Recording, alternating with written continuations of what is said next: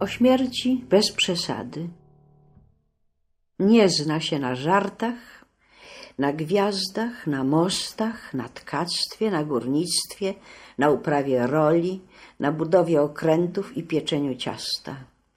W nasze rozmowy o planach na jutro wtrąca swoje ostatnie słowo nie na temat. Nie umie nawet tego, co bezpośrednio łączy się z jej fachem. Ani grobu wykopać, ani trumny sklecić, ani sprzątnąć po sobie. Zajęta zabijaniem, robi to niezdarnie, bez systemu i wprawy, jakby na każdym z nas uczyła się dopiero. Triumfy triumfami, ale ileż klęsk, ciosów chybionych i prób podejmowanych od nowa. Czasami brak jej siły, żeby strącić muchę z powietrza.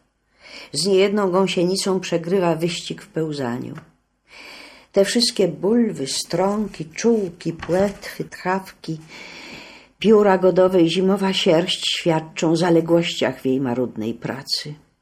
Zła wola nie wystarcza i nawet nasza pomoc w wojnach i przewrotach to jak dotąd za mało. Serca stukają w jajkach, rosną szkielety niemowląt, nasiona dorabiają się dwóch pierwszych listków, a często i wysokich drzew na horyzoncie.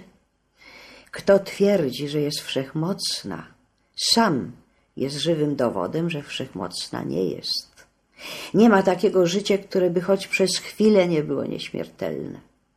Śmierć zawsze o tę chwilę przybywa spóźniona. Na próżno szarpie klamką niewidzialnych drzwi. Kto ile zdążył, tego mu cofnąć nie może.